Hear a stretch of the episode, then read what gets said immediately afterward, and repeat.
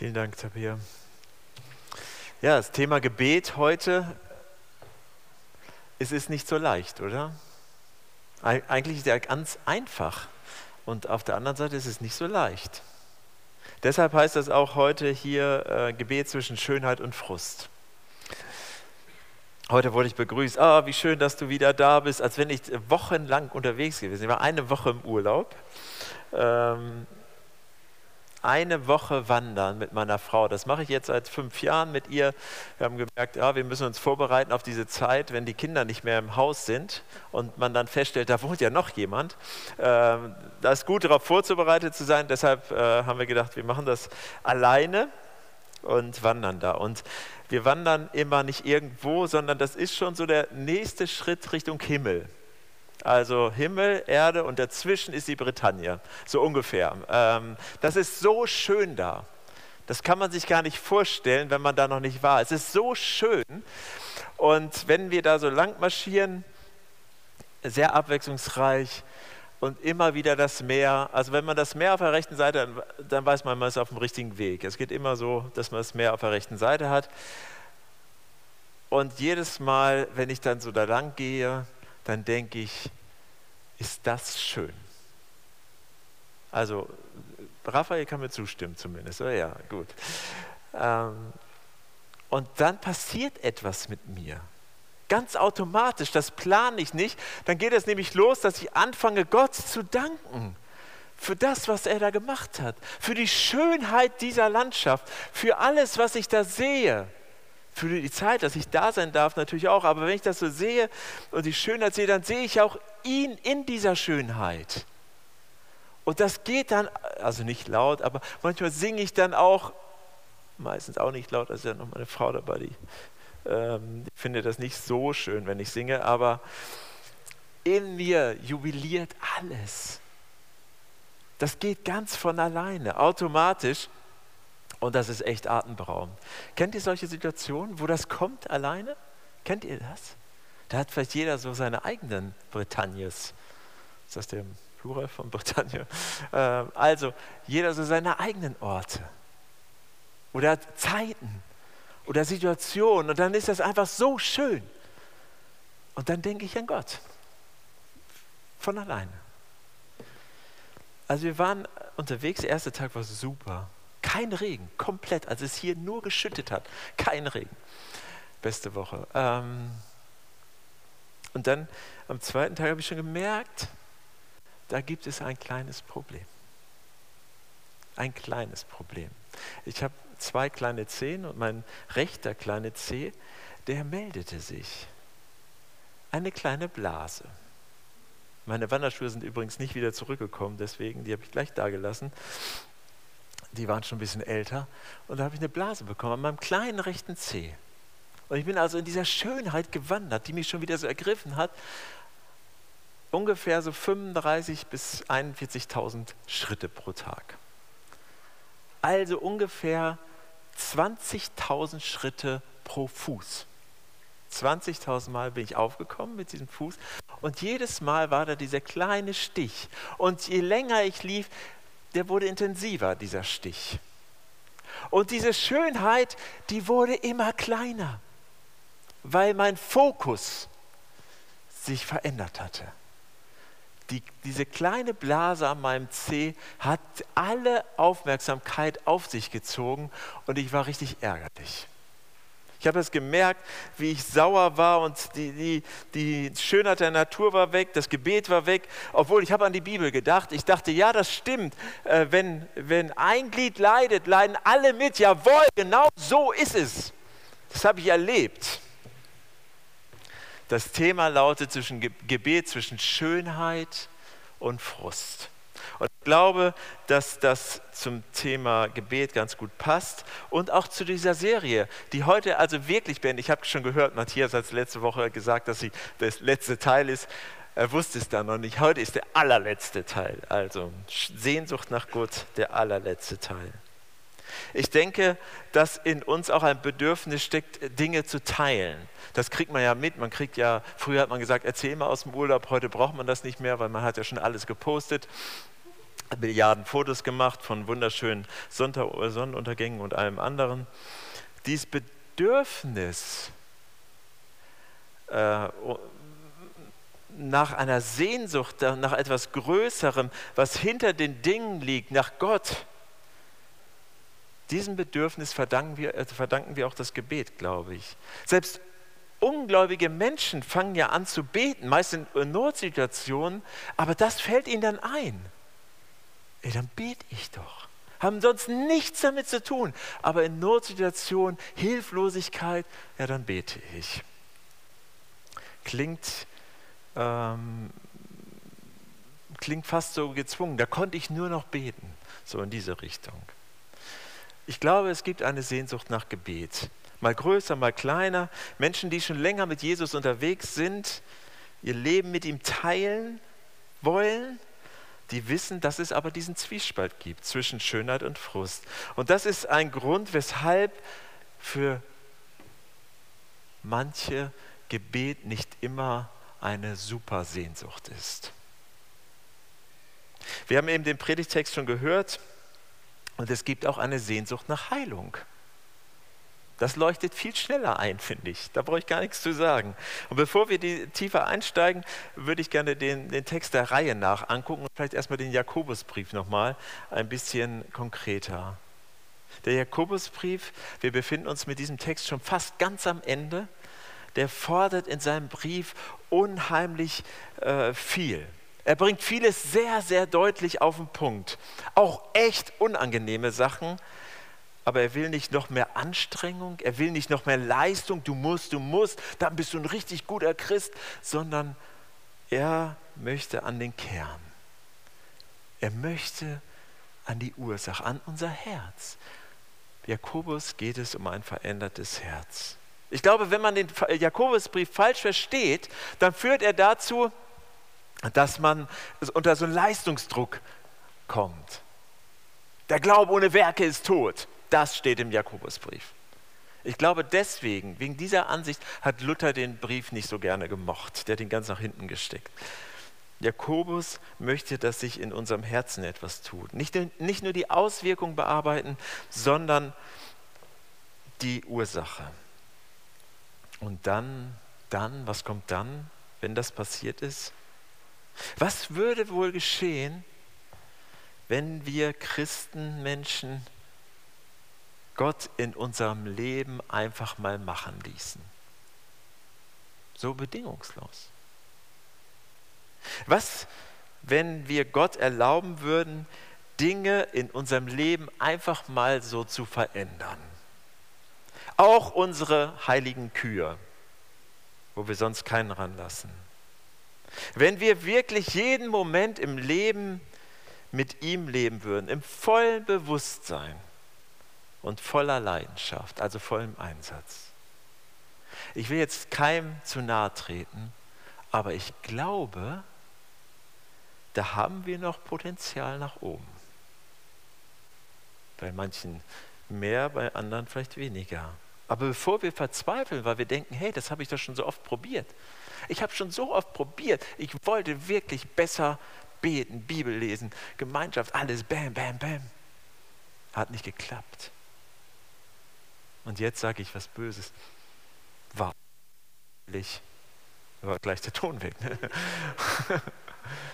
Einfach langweilig. Bist du das, Carsten? Nein, gut. Das könnte schon passieren dass das mal kommen kann. Wo sollen wir anfangen? Und das Tolle ist, der Jakobusbrief, der sagt das ganz deutlich. Mit Gebet. Oh, nichts Neues, ne? Aber gucken wir uns das mal an. Vielleicht kommt ja noch was Neues. Beten unter allen Umständen. Wir haben es ja gehört, der erste Vers. Macht einer von euch was Schweres durch? Dann bete. Erlebt jemand zurzeit eine, äh, eine Ermutigung? dann soll er beten durch Singen. Also singen, beten, singen, Loblieder. Leiden, Anfechtung, Schweres, das hat Jesus ja ganz häufig gesagt, das, das gehört dazu, das wird kommen. Und wenn ihr das erlebt, dann sollt ihr beten. Ja, mir ist aber nicht danach. Ja, das sagt dir aber niemand. Dann sollt ihr beten. Beten wir nicht nur darum, dass das Leid bald aufhört, sondern dass wir in diesem Leid stark sein können und Gott nicht verlieren, aus den Augen verlieren oder ganz unter allen Umständen beten, in schweren Zeiten, aber auch in den guten. Wörtlich steht da, das fand ich ganz schön, also wenn ihr guten Mutes seid, das sind die älteren Bibelübersetzungen, aber das Wort bedeutet auch, wenn ihr glücklich seid, wenn ihr gut aufgelegt seid, wenn ihr zuversichtlich seid, dann betet, singt. Das ist vielleicht einer dieser Verse, weshalb die Christen schon ganz früh, schon im ersten Jahrhundert, immer angefangen haben zu singen. Das ist nachgewiesen. Das gehörte zu ihren Gottesdiensten schon immer dazu. Das ist nicht irgendwann so zufällig dazugekommen, sondern das war schon immer ein Teil. Singen ist mit Gott reden durch Lieder. In guten und in schlechten Zeiten beten. Oft ist es ja so, dass wir beten, wenn es nicht so gut läuft. Not lehrt beten, das kennen wir vielleicht. Aber Jakobus sagt das hier sehr deutlich, ausdrücklich, nicht nur dann. Ich bete, das wurde mir gesagt, wörtlich ein Zitat, das ist, darf ich jetzt als Zitat hier bringen. Du betest auch echt für allen Scheiß, oder?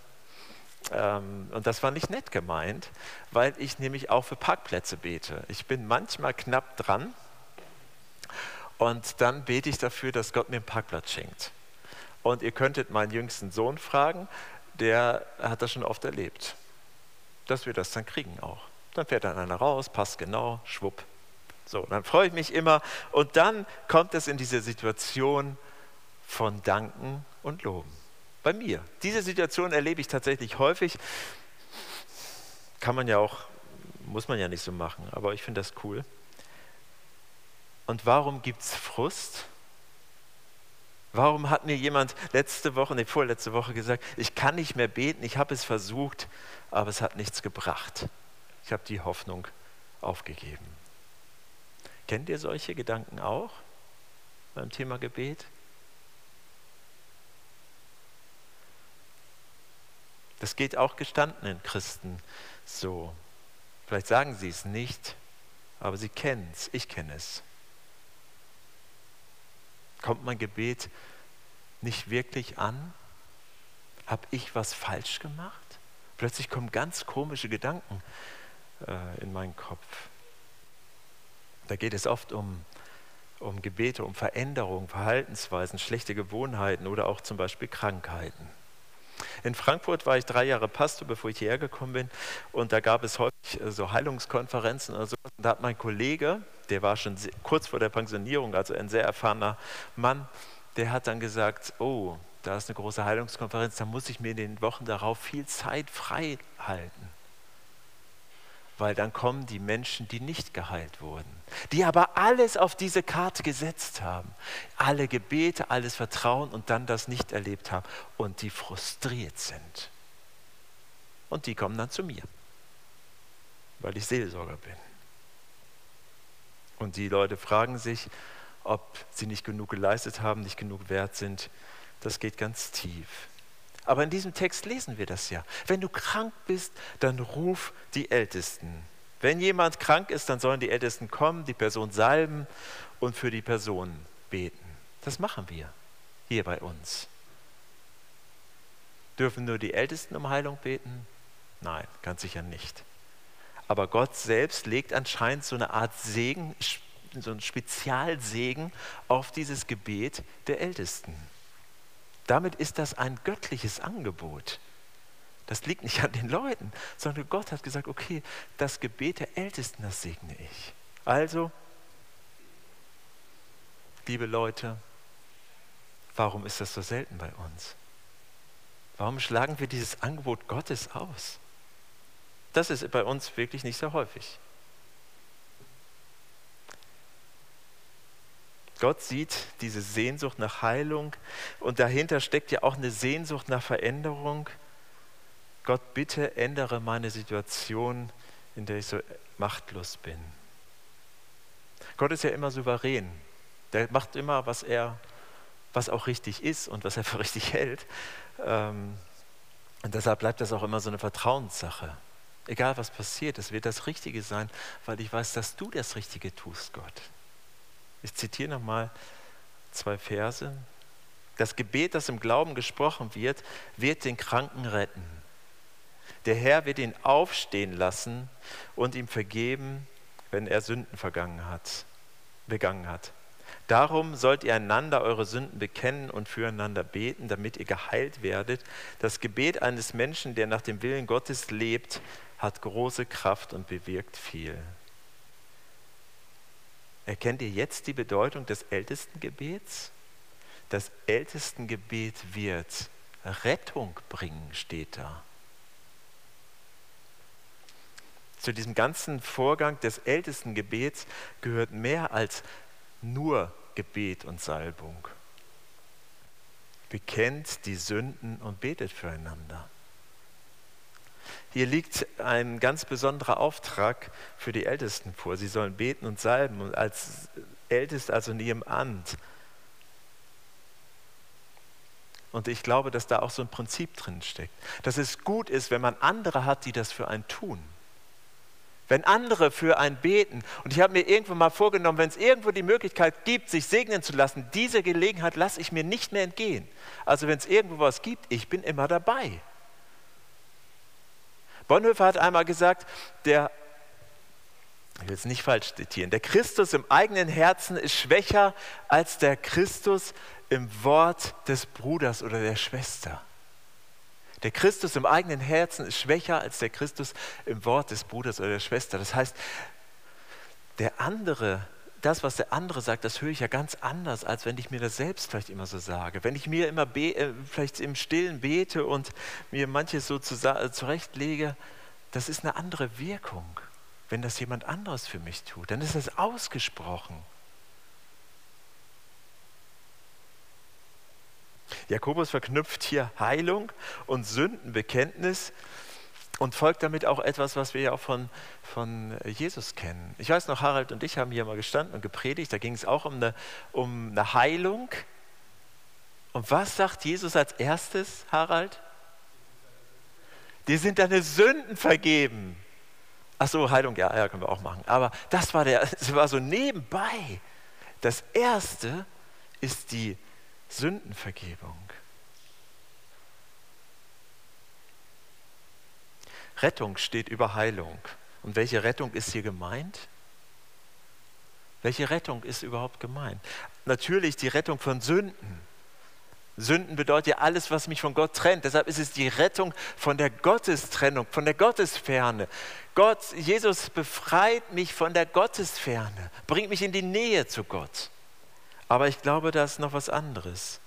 Es ist auch die Heilung und Rettung von dir selbst. Er rettet sich, rettet uns vor, vor uns. Wenn sich unsere Gebete nur noch um uns drehen, könnt ihr ja mal kontrollieren bei euch. Ich bei mir, wir bei uns. Wenn sich unsere Gebete immer nur um unsere Anliegen drehen. Mach mich gesund, schenk mir bitte dies, nimm mir bitte das und so weiter. Dann sind wir der Mittelpunkt unseres Kosmos. Aber das ist nicht gut. Davon wird Gott uns befreien und heilen. Oder die Bindung an, der, an Sünde. Wenn man wirklich sagt, ey, ja, das belastet mich so und ich weiß, aber irgendwie richtig loslassen will ich es auch nicht, weil wenn ich diesen Schmerz nicht mehr habe, was bin ich denn dann noch? Das gibt es wirklich, das klingt total verrückt, aber man kann sich auch an eine Sünde klammern, etwas, was mich von Gott trennt oder auch bestimmt? Will ich das wirklich loslassen? Gott möchte uns heilen und befreien von Hartherzigkeit. Sind wir bereit zu vergeben? Haben wir ja eben hier gebetet. Ne? Und vergib uns unsere Schuld. Wie? Auch wir vergeben unseren Schuldigern. Er kann uns befreien von falschen Wegen, falsche Werte, vielleicht wie wir unsere Beziehungen leben, Ansichten über über Dinge des Lebens, Gewohnheiten. Ist das Gottes Wille? Fragen wir das noch? Stellen wir es noch zur Diskussion im Gebet? Lass ich meinen Lebensstil von Gott hinterfragen? In diesem, es gibt einen Zusammenhang zwischen Sünde und Krankheit. Bedeutet das, dass wo Krankheit ist, immer auch Sünde ist? Das lehrt die Bibel, glaube ich, eindeutig nicht. Hiob zum Beispiel. Im Alten Testament, der konnte nichts dafür, der hat nicht gesündigt. Oder auch im Neuen Testament, eine meiner absoluten Lieblingsgeschichten, das sage ich häufiger, ne? blöd. Also eine ganz tolle Geschichte, Johannes 9, äh, die ist auch lustig. Ähm, da wird jemand gerettet, also er wird gesund gemacht der blind war. Und die Jünger, also die Schüler von Jesus, fragen ihn, Rabbi, wie kommt es, dass dieser Mann blind geboren äh, wurde? Und nach damaligem Verständnis muss da irgendwas gewesen sein. Wer hat gesündigt? Er selbst oder seine Eltern? Was ist der Grund für diese Blindheit, für die er offensichtlich nichts kann, wenn er blind geboren wurde? Und dann sagt Jesus, es ist weder seine Schuld noch die seiner Eltern. An ihm soll sichtbar werden, was Gott zu tun vermag. Jesus lehnt es also ab, diesen Zusammenhang herzustellen. Aber es gibt auch Stellen, in denen wir das lesen.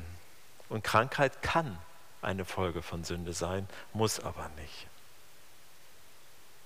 Es ist gut, wenn nichts zwischen dir und Gott steht, zwischen uns und Gott steht.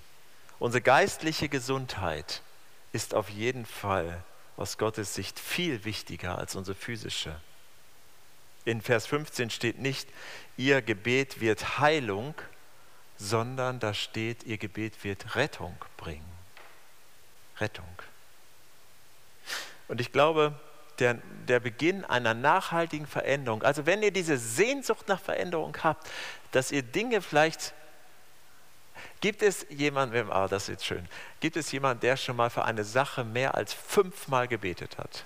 Für eine und dieselbe Sache? Zehnmal, 50 Mal, 100 Mal, 1000 Mal. Ich weiß nicht mehr, wie viel Mal. Das ist tatsächlich eine schwierige Frage. Was heißt denn das dann? Bin ich zu schlecht? Ist Gott das egal? Kann Gott das nicht ändern? Oder noch schlimmer, will er das nicht ändern?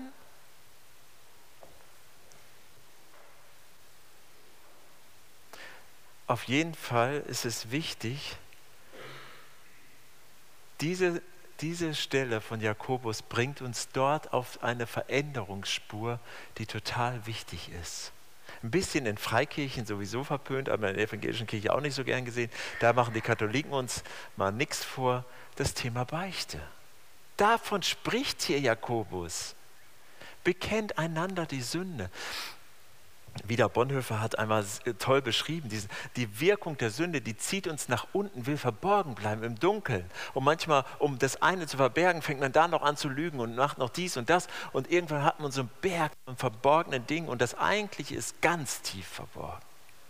Und wie kommt man da raus? Indem man es rausholt und ans Licht bringt. Und Licht heißt schon manchmal raus aus dem Verborgenen. Wenn ich es also jemandem sage, dann ist es gesagt. Dann kann ich es nicht mehr einfach, mir selbst kann ich das vormachen und wieder verstecken, aber nicht, wenn es jemand anders gehört hat. Beichten ist der beste, schnellste Weg zur Veränderung. Andere Seite der Medaille, es ist der schwerste Weg. Es ist nicht leicht, das zu tun aber es ist der Weg. Wenn ihr euch danach sehnt, dass, Mensch, äh, dass sich Dinge in euch verändern, für die ihr so lange schon betet, dann geht zu jemand und beichtet sie. Warum ist das Öl so wichtig? Warum steht hier Salben in dem Text? Ist das irgendwie so, ein, so eine mystische Geschichte? So? Äh, ich glaube nicht. Aber früher war das eine medizinische Geschichte. Zum Beispiel als der äh, barmherzige Samariter dann von dem, also als der Kranke von dem barmherzigen Samariter, äh, da versorgt er die Wunden mit Öl und Wein. Also ich weiß nicht, was er mit dem Wein gemacht hat, Wunde oder weiß ich nicht. Aber Wein und Öl. Und Öl war Medizin. Für uns heute könnte man dann vielleicht übertragen sagen, wir beten für Kranken, aber wir nehmen auch medizinische Hilfe in Anspruch. Das ist nicht ungeistlich. Ich glaube, das können wir mit dieser Stelle gut, äh, gut begründen. Wir überlassen es Gott, wie er heilt. Ich glaube allerdings, dass das Öl was Symbolisches hat.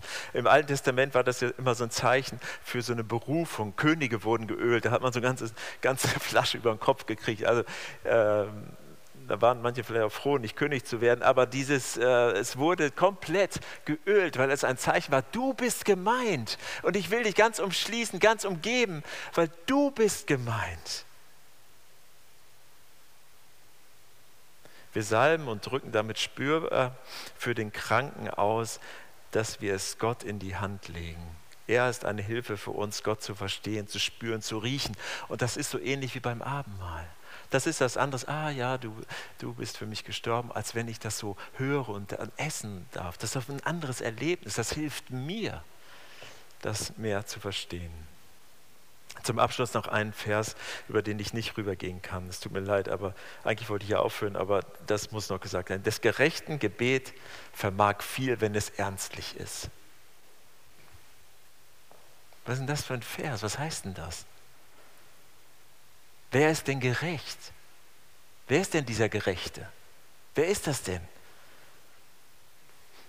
Ein Menschen, der Gottes Willen tut. Das schreiben andere Übersetzungen. Ein Mensch, der Gottes Willen tut. Das ist der Gerecht, aber wörtlich steht da tatsächlich gerecht. Aber die, die es übersetzt haben, haben schon gemerkt, ah, das ist nicht so gut zu verstehen. Da haben sie es übersetzt mit der, der Gottes Willen tut. Gerecht, das Wort kommt häufiger äh, in der Bibel vor, aber manchmal auch im Sinne von selbstgerecht. Und da sind die Pharisäer, man, ihr meint, ihr seid die Gerechten, so, weil ihr euch selbst dazu macht, weil ihr tolle Dinge tut und so. Und da meint ihr, ihr seid die Gerechten, das stimmt aber nicht, sondern gerecht. Und da sagt Jesus, der Kern von Jesu Handeln, wenn man jemals fragt, ey, was hatte Jesus eigentlich vor, was war so seine Mission? Das, Lukas 5, Vers 32. Ich bin nicht gekommen, um Gerechte zu rufen. Ich bin gekommen, um Sünder zur Umkehr zu rufen, damit sie gerecht sind. Gerecht, weil wir gerecht geworden sind durch Jesus, denen auch bewusst ist, das sind die Gerechten, denen auch bewusst ist, ich bin nur gerecht, weil er mich gerecht gemacht hat. Nur durch Jesus kann ich vor Gottes Gerechtigkeit überhaupt bestehen. Das sind die Gerechten. Also Menschen, die mit Jesus leben und wissen, wer Gott ist und wer sie sind und was sie Jesus zu verdanken haben, das sind die Gerechten. Deren Gebet vermag viel, wenn es ernstlich ist. Wieder bin ich hängen geblieben. Dachte, was heißt denn ernst? Wenn ich das besonders, oh, jetzt, jetzt strenge ich mich an beim Reden oder was? Was geht euch durch den Kopf, wenn ihr das hört? Kleine Griechischstunde am Sonntag. Das Wort kennt ihr, dass da steht. Energeo, energisch sollen wir beten wenn es energisch ist. Das Gebet der Menschen, die wissen, wer Jesus ist, wer sie sind und dass sie Jesus alles zu verdanken haben, vermag viel, wenn es energisch ist. Das steht da so. Und energisch bedeutet tun, bedeutet wirken, aktiv sein. Das, riecht, äh, das meint nicht Gerechtigkeit, die Gerechtigkeit, sondern unser Gebet soll aktiv sein. Also nicht die Gerechtigkeit, das meinte ich nicht richtig oder falsch. Oh, ich muss aufpassen, wie ich bete. Das ist nicht hier, sondern wir sollen aktiv sein. Egal wie, aber fang an. Bist nicht so gut drauf gerade? Ja, egal, fang trotzdem an. Fang halt nicht gut drauf an zu beten. Aber fang an zu beten. Also wenn es eine Stelle in der Bibel gibt, die uns sehr ans Herz legt, zu beten, dann diese. Fang an zu beten. Ich fasse zusammen. Beten in jeder Situation. Es gibt keine Situation, in der Beten unangebracht wäre. Andere für sich beten lassen ist stärker als mein eigenes Gebet. Älteste zum Krankengebet rufen ist ein göttliches Angebot. Beichte ist der Start zu nachhaltiger Veränderung und energisch beten. Je mehr Gebet, desto mehr Gebet. Also wenn man mal anfängt zu beten, dann wird man merken, dass man mehr betet. Immer mehr betet. Jetzt ist die Serie zu Ende. Sehnsucht nach Gott. Ich hoffe, dass irgendwas passiert ist. Es hat begonnen mit dieser Geschichte in Amerika, wo Leute angefangen haben zu beten, dass Gott sie erweckt. Und dann ist eine Erweckung entstanden. Mit Gebet ging es los, deshalb finde ich es ganz schön, jetzt auch damit zu schließen. In Vers 15 steht, der Herr wird ihn, der für den gebetet wird, wieder aufrichten. Und das Wort bedeutet auch erwecken. Der Herr wird den, für den gebetet wird, erwecken. Möge Gott bei uns das tun, unsere Sehnsucht nach ihm neu erwecken, uns erwecken. Wir haben vorhin gesungen im ersten Lied, dein Licht begegnet meiner tiefsten Sehnsucht. Jesus, darum möchte ich dich bitten, dass du unserer tiefsten Sehnsucht wirklich begegnest mit deinem Licht. Und alles, was, was dieser Sehnsucht im Wege steht, alles Dunkle, was es niederdrückt, das kommt ja, an dein Licht. Und ich bitte dich darum, dass du uns erweckst, unsere Gemeinde dass du sie erweckst, aufrichtest, dass du sie ausfüllst mit deinem Heiligen Geist, Kraft schenkst. Tu das, indem du es bei uns allen tust. Und wir dürfen energisch beten, wir dürfen auch unverschämt bitten. Tu es bitte nicht irgendwann her. Ich bitte dich darum, dass du es jetzt tust. Komm, Heiliger Geist, komm, Jesus.